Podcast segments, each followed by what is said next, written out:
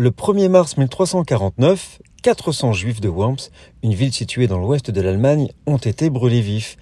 Cet événement fait partie de la série de persécutions et de massacres de juifs qui ont eu lieu en Europe au Moyen Âge durant la première moitié du XIVe siècle. Cela a été motivé par la croyance selon laquelle les juifs étaient responsables de la propagation de la peste noire qui avait décimé la moitié de la population européenne à cette époque. Les juifs ont été accusés de verser du poison dans les puits de la ville et de propager la maladie de cette manière. Ce pogrom a été l'un des plus meurtriers de l'histoire médiévale et a eu un impact profond sur la communauté juive dans toute la région. Les Juifs ont été expulsés de la ville et leur propriété a été confisquée par les autorités chrétiennes. La communauté juive de Worms a été décimée et il faudra attendre plusieurs siècles pour qu'elle se reconstitue. Nous sommes le 1er mars.